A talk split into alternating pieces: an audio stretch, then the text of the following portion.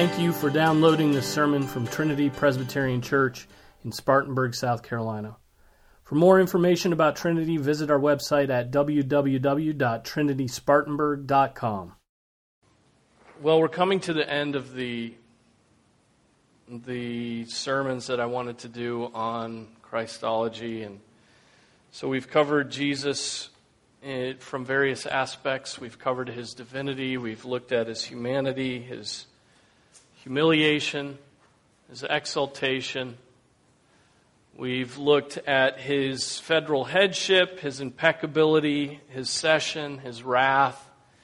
And I want to conclude here with perhaps this is the broadest or the most overarching category of all, and that's the glory of Jesus the glory of Jesus Christ. And glory is one of those words that that is is hard to define. It's hard to um, encapsulate. It R.C. Sproul in, on the word says setting forth a precise definition of the word glory is not an easy task. And he, he, it's like many theological concepts. It, it's a concept that we have an awareness of, but can't necessarily describe it in all of its fullness. What is it that we speak about when we speak about the glory of God or the glory of Jesus Christ? Um, Piper said the same thing defining the glory of God is impossible, he says, and then in the next paragraph he defines it. um, he says it's defining the word glory is like defining the word beauty. It's actually it's more like defining the word beauty than the word basketball. Right? Basketball we could give an example of, we could pick it up, we could we could hold it in our hands, but beauty, how do you define beauty? It's sort of an elusive concept. And glory is the similar way. Now, what do we where do we learn about the glory of God first? Creation. Psalm 19. Psalm 19, verse 1 says, The heavens are telling of the glory of God, and their expanse is declaring the work of his hands. And so the creation is one of the first things that teaches us about the glory of God. When we witness the, uh, how many of us as children, you know, laid down in our yard and looked up at the clouds and wondered? You know, you just wonder at it. You look up at the, the stars at night and your thoughts go cosmic. Right? And, and there's, and it's because, it's not because you're importing some meaning into that. It's because the meaning of what's above you is shouting something at you, right? It's teaching you something about the glory of God. And that's what Psalm 19 um, proves there. The heavens are telling of the glory of God, right? That's why some of us like physics, right? It tells us of the glory of God. That's why some of us like science. Um, it's the study of the testimonies of God through his creation. Um, Vern Poythress said, God has made the whole world to be a theater to display his glory. It's a theater, right? That's why God fashioned this world to be a theater. And what's playing in that theater? The glory of God. The glory of God. I mean, the, the, the brightness of the sun. Every time I see a rainbow, it shouts at me, right? Not only does it shout God's covenant faithfulness, but it also shouts the glory of God. Look what he has made. Look how it testifies of him. But still, that doesn't really help us define glory. What is it when we speak? How would we encapsulate that in a sentence, the glory of God? Now, there's also this in Scripture. So not only do we have creation that's constantly testifying to us about the glory of God, but we, sometimes the uh, Scriptures speak to the special presence of God being His glory. So, for example, you remember when Moses finishes the tabernacle, right? And they're about to worship, and the glory of the Lord descends upon the tabernacle. Exodus 40, the very last verses of Exodus. Make mention of this. 40, verse 34. Then the cloud covered the tent of meeting, and the glory of the Lord filled the tabernacle. And what, so the glory of God settles there, and what is the response of those who are around? Well, it says Moses was not able to enter the tent of meeting because the cloud had settled on it, and the glory of the Lord filled the tabernacle. It was such an impressive, mind boggling intense experience that, that he felt in his sinfulness that he could not approach the tabernacle. Throughout all their journeys, whenever the cloud was taken up from over the tabernacle, the sons of Israel would set out.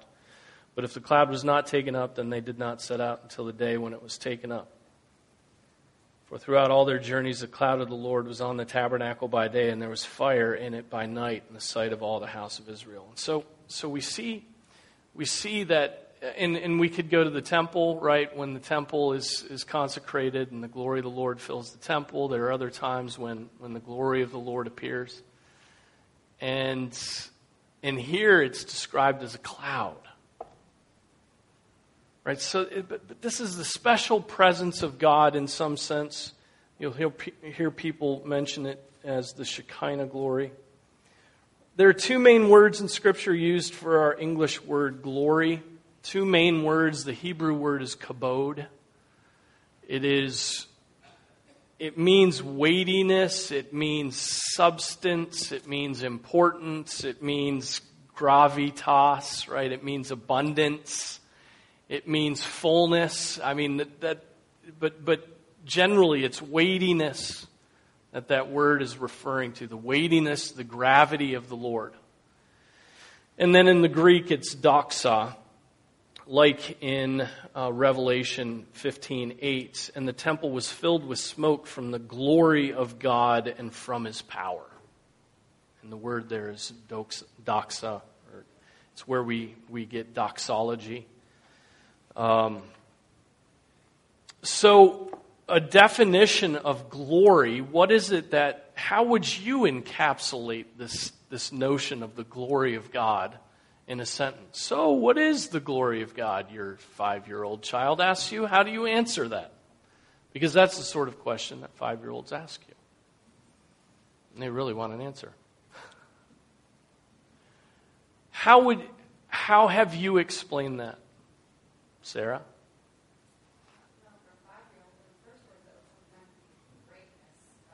God's greatness. Okay, that's a little bit different. Everything that makes him great. I like that a little better. That's getting there. Yeah. His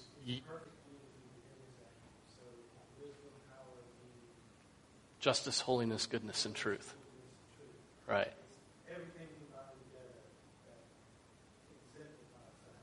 Okay. So it's the it's the fullness of all of God's perfections. That's how, that when we use the, the word glory of God, we're, we're saying it's all that He is in all of His perfections all the time, forever. Right? So it's this expansive, glorious word. And so, um, and, and Jesus Christ, the Son of God, the, the, the risen, glorified, Son of God has a glory that will shine through the universe forever. Right? Again, here's the definition I came across of the glory of God that I think is helpful. The glory of God is the infinite beauty and greatness of God's many perfections. It's the infinite beauty and greatness. So it's perceivable beauty, right? When we say beauty, it's an aesthetic term and it's something we sense and see and, and experience, right? And so the infinite beauty and greatness, the greatness is the fullness of God's many perfections, right? So it's the perceivable, understandable to a certain extent, as, as much as finite minds can, can understand infinite perfections. It is that thing. Right? So we've all got it now, right? We've got our definition of the glory of God locked in. Well, verses that speak now, if we take that as our, our definition, the glory of God is the infinite beauty and greatness of God's many perfections. To say the glory of God is to compact down into a few words the entire perfections in, in all of its angles of the living God glory of God is a way for us to compact into this incredibly dense phrase God's awesome perfections. Right? It is to make the expression of God's infinite greatness manageable. Otherwise, we'd have to go through a string of glories and attributes forever to come to the end of a definition. So it's this whole perfection. It's this whole perfection that is perceivable. Now, verses that speak directly of Jesus' glory, right? John 17, 24, speak to us of Jesus' glory. In John 17, you remember, is that prayer of Jesus, that, that sweet, intimate, intense prayer between Jesus and the Father before his crucifixion. The next chapter is the Garden of Gethsemane and his arrest, and he is pr- praying at this point. And in 1724, he says, Father, I desire that they also, he's speaking of believers, whom you have given me, be with me where I am, so that they may see my glory, which you have given me for you, have, for you loved me before the foundation of the world. Notice there are two things. One, the glory of Jesus Christ will be seen by those who believe in him, and that is a glory that was given to him by his Father. At least that's what John said. My glory, which you have given me. And how was that glory bestowed on him? Well, it says, because you loved me before the foundation of the world. And when you speak of before the foundation of the world, what you mean is eternity past, before the creation, before time. It's a way of saying you have always loved me. And so the glory of, of the Father is put upon the Son through the love that they have for one another and perfectly reflect in one another. And that is a bestowal, in a sense. James 2 1 calls Jesus the Lord of glory. And what is the word Lord? I mean, that's a word we just throw around, right? We just, we bandy it about, but don't think about what it means. What does it mean to call Jesus the Lord of glory?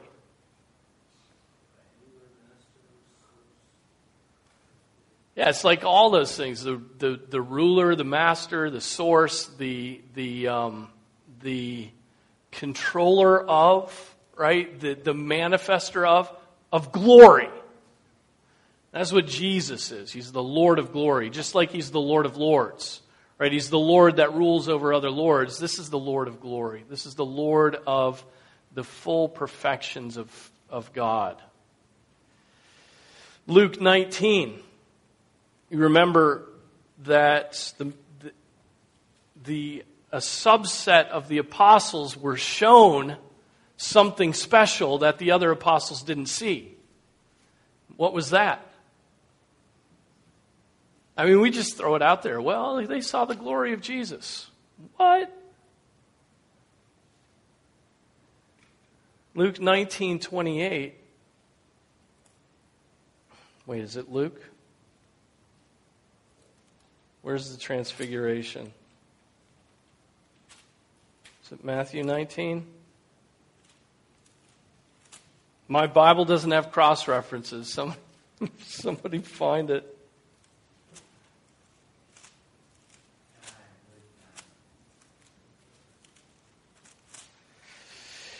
Yeah, Luke 9:28. There it is.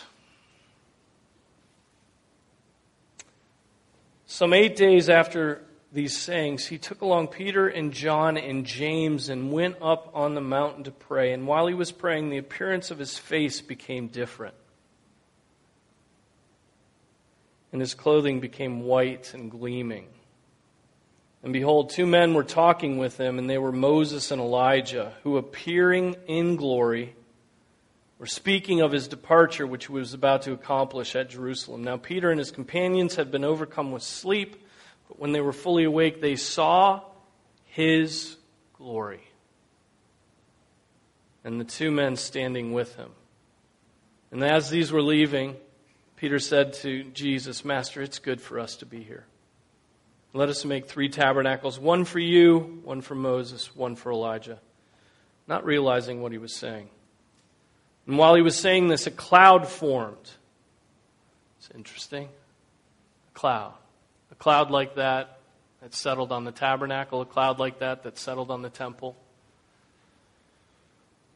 A cloud formed and began to overshadow them, and they were afraid as they entered the cloud which seems to be an appropriate response to all the manifold perfections of God being manifested before you. They were afraid as they entered. Then a voice came out of the cloud saying, This is my son, my chosen one. Listen to him.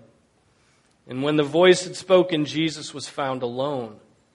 And they kept silent and reported to no one in those days any of the things which they had seen. How hard would that have been for those apostles to not share what they had seen. What an encouragement it would have been for them to see the glory of Jesus displayed in a way that hadn't happened to the other apostles. Now that's it's similar, remember, to Moses. Moses goes in, in Exodus 33, Moses asks to see what? He asks to see the glory of God. And what does God say to him? You can't see my face because no one can live and see my face, but you will see my back. You will get a glimpse, right? And what does God do?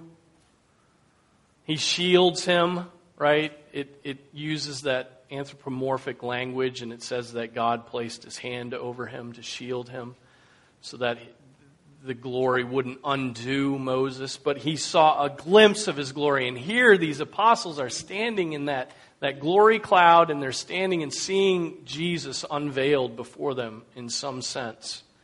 And it's glorious, it's, it's gleaming, it's whiteness, it's cloud, it's light, it's purity, it's holiness, right? It's truth. It's all those attributes of God being manifested there somehow physically. Hebrews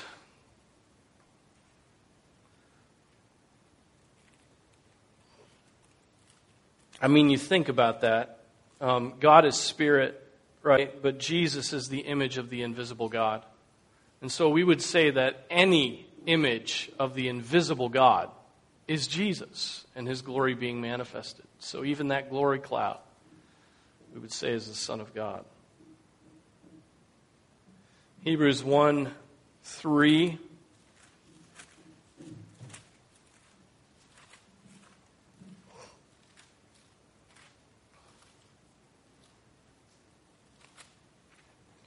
God, after He spoke long ago to the fathers and the prophets in many portions and in many ways in these last days, has spoken to us in His Son, whom He appointed heir of all things, through whom also He made the world, and He is the radiance of His glory and the exact representation of His nature, and upholds all things by the word of His power. And that is quite a description of Jesus, isn't it? Jesus is the radiance of God's glory, the exact representation of his nature, upholds all things by his word and his power. So there it is. The full, I mean, what we speak of glory and we say it's the beauty and the greatness of the manifold perfections of God. And here, Jesus is the radiance of that. Okay? He's like, I mean, if there's gilding of the lily, calling something the radiance of God's glory is like gilding the lily times a million. Right? You know what that phrase means, gilding the lily. Lilies are beautiful, they don't need to be gilded.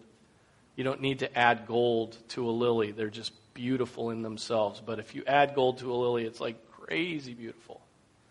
Right? So this is gilding the lily. This is Jesus being the radiance of the glory of God. Okay, Matthew uh, 25, 31. When Jesus returns, how does he return?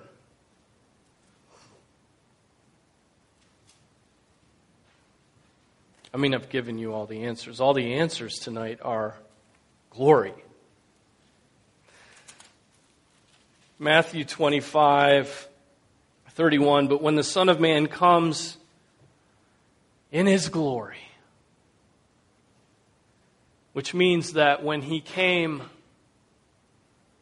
incarnated as a man, right, through the woman, there was a setting aside of glory, right? There was an emptying that took place there. But now, when he comes, when he returns at the end of the days, on the great day of judgment, he comes in his glory and all the angels with him. Then he will sit on his glorious throne, and all the nations will be gathered before him. And his glory will just divide. Right? And his glory will reign and it will shine. Right? And it will it will call some to rejoice and dance and sing. It will call others to ask even the rocks and the mountains to fall down upon them. Right?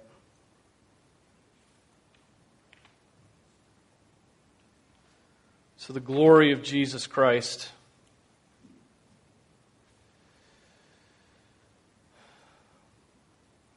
This is the glory of Jesus Christ, the glory of God, is something that you, as a believer in Jesus Christ, it should be something that you have, in a sense, experienced.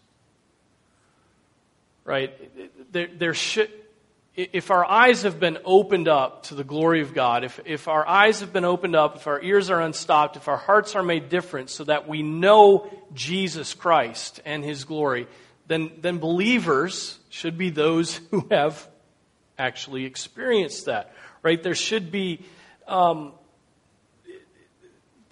there should be a, a gravitational pull that we can't resist to the glory of God in Jesus for the Christian. Right? Unbelievers, though, are, are enraptured by a different glory. What are unbelievers? What's a glory? What's the glory to the unbeliever? And this is ironic. Self, that's part of it. Creation, they make an exchange, right? They've exchanged the glory of the incorruptible God for an image in the form of corruptible man and of birds and of four footed animals and of crawling creatures. So they make this exchange, one glory for another, the glory of God the incorruptible God and change it. But what is, what is creation testifying to? The glory of God. And so all their exchange does is condemn them. Because that exchange is testifying about the other glory that they've denied and suppressed in unrighteousness. I mean, that's amazing, isn't it? It's amazing that, that the thing that they think is glorious, this creation, the material world, that that, that, that is all there is, nah, would be the thing that condemns them because they're, they're recognizing its glory. And yet we say it, it does have a certain glory, but it's because it's testifying to the glory that made it, that created it, that's higher than it, that is truly glorious. Therefore, very interesting also, given what I said this morning, that Paul ties to that degrading passions. Homosexual sin is the best, highest expression of the worship of creation. It is the height of the worship of creation and exchanging the glory of God for the glory of creation, for the glory of man.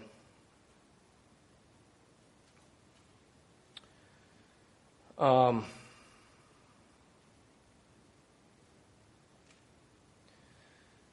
I'll also say this. What, what, what difference does this make in our walk?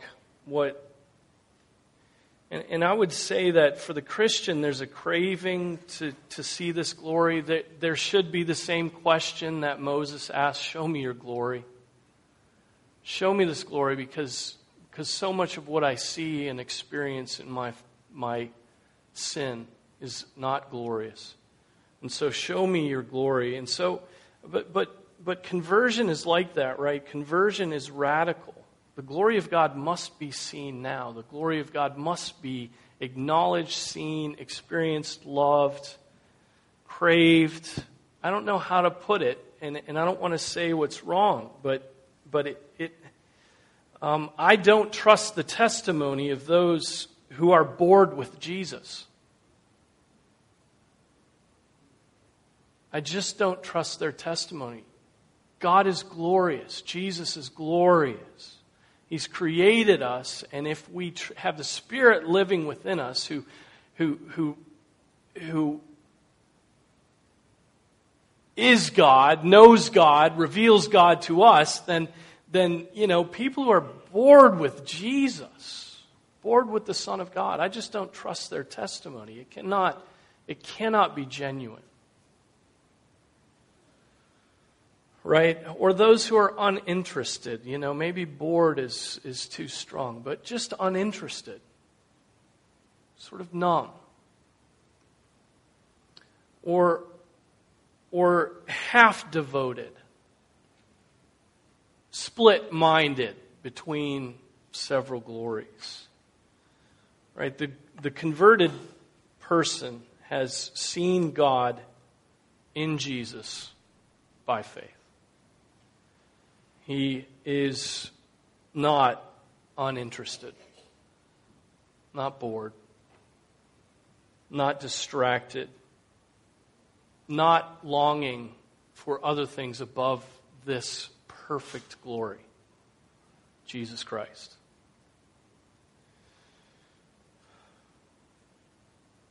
If the glory of God is visible in this world, how could his people, his adopted children, not see it?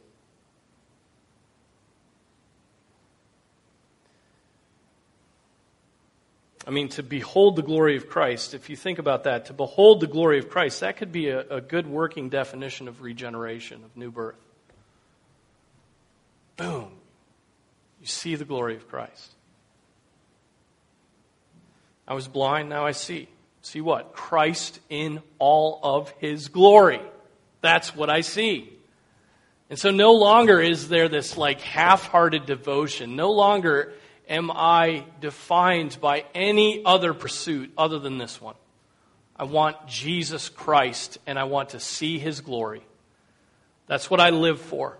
I want to see it manifested in the lives of other people. I want to see it manifested in the lives of my children. I want to see it in creation, right? I want to see, I want to see it everywhere. I want to see it in the, the ministry of his word. I want to see it especially as it's revealed in heaven when we're glorified and in the presence of Jesus Christ, clothed in his righteousness, with the angels who are pronouncing his glory and his honor, right? And they're all singing it loudly with loud drums, cymbals, harps, and trombones, and electric guitars.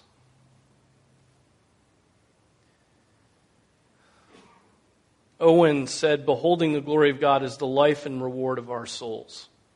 It's the reward of our souls. And that is true. If you are a Christian, you, you believe that that is true. You want more of the glory of Jesus Christ. You want to see it. You want to know it. That's why you look in His Word, where it's especially revealed in all of its it's wonder, right? I, I think um, I, have shared this before. I think of it often. Um, Edwards' testimony, Jonathan Edwards' testimony. Jonathan Edwards, he was a brainiac. He was a he was a dopey pastor, right? He was boring in the pulpit, right? He made people sleep. But he wanted to he wanted to know Christ in this manner that I'm speaking of. He gives this testimony once as I rode out into the woods for my health in 1737. So he gets up on his horse, he gets out, and he's doing it because he needs fresh air. This is constitutional. Having alighted from my horse in a retired place, as my manner commonly has been, to walk for divine contemplation and prayer. He wants to see the glory of Jesus. Right? He made time to get off his horse and go out and contemplate and pray. Do you make time? Do you want to know the glory of God? Do you pursue it in this manner? It's glorious. He's glorious. And he has been revealed to you. And so he, he goes on. He says, I had a view that for me was, an ex, was extraordinary of the glory of the Son of God as mediator between God and man, and his wonderful, great, full, pure, and sweet grace and love, and meek, gentle condescension. This grace that appeared so calm and sweet appeared also great above the heavens. The person of Christ appeared ineffably excellent with an excellency great enough to swallow up all thought and all conception, which continued, as near as I can judge, about an hour, which kept me the greater part of the time in a flood of tears, weeping aloud. Do you know that? Do you pursue that? Do you want to contemplate Jesus Christ in His glory? Right? Whether or not you cry, I don't care. Whether or not there are flood of tears, I don't care.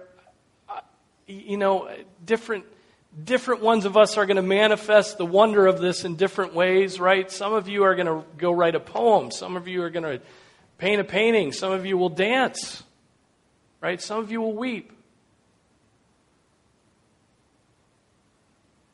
But Christ is glorious and it can be seen and known through the scripture, right? Colossians 1:15. That poem of the glory of Jesus Christ. Go out on your horse in the middle of the woods and read Colossians 1:15 to 20. But stop and read it and then read it for the first time after you've read it once, right? And then stop and think about it and then pray through it, and then just stop and think on the glory of Jesus Christ. In, in other words, worship Him. Don't just read, don't go through the motions, but stop and worship. That's what we don't take time to do. And so our thoughts of Jesus Christ are just weak and thin. They're just, they're, they're like those seven gaunt cows that the seven fat cows ate. Right now, the vision, in some sense, will be cloudy.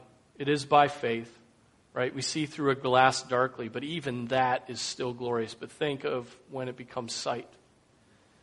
In the age to come, there's clarity. There's no more cloudiness. It's by sight. We behold him in that glass darkly, but we shall see him face to face. Then we will see the face of God, right? It will not be hidden to us as it was to Moses. And so, with all parts of our faith, it must be stirred up. Again, Owen, no man, this is, this is my point tonight, no man shall ever behold the glory of Christ by sight hereafter who does not in some measure behold it by faith now, here in this world. Grace is a necessary preparation for glory, and faith is a necessary preparation for sight.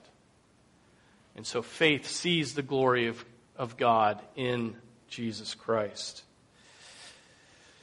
There is greater glory in Jesus Christ than all the combined greatness of every empire and every entertainment and every pleasure of this world.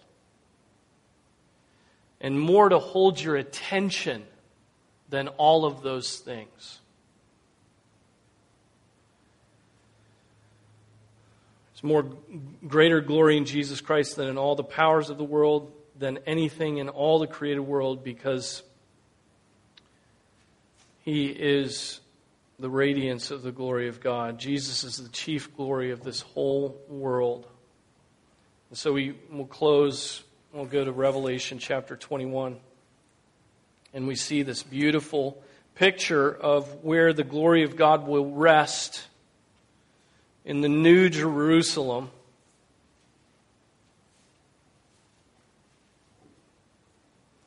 Revelation 21 at 22. I saw no temple in it, speaking of the New Jerusalem, for the Lord God the Almighty and the Lamb are its temple. And the city has no need of the sun or of the moon to shine on it, for the glory of God has illumined it. And its lamp is the Lamb. The nations will walk by its light, and the kings of the earth will bring their glory into it. In the daytime there will be no night there, its gates will never be closed, and they will bring the glory and the honor of the nations into it, and nothing unclean, and no one who practices abomination and lying shall ever come into it, but only those whose names are written in the Lamb's book of life. Amen. The glory of God will illumine the new Jerusalem the manifold perfections of God will be a lamp by which we will know, experience, and bask in the love of God forever. And never come to the end of our scrutinizing of it, our studying of it, our learning from it. Him. It is the wrong word. I mean Him. But that glory by believers can be seen now and should be pursued. Let's pray. Lord, I pray for all of us that we would take the time to meditate and contemplate the glory of Jesus Christ, the one who has done such glorious work, but who is glorious in and of himself. I pray that our minds would be set on things above, that we would, that you would indeed show us yourself through the Word in your creation. Lord, I pray that we would, I pray and ask you to forgive us for wasting the time that we have and so often contemplating the lesser glories of the creation rather than the glory of Jesus Christ. Pray this in Jesus' name. Amen.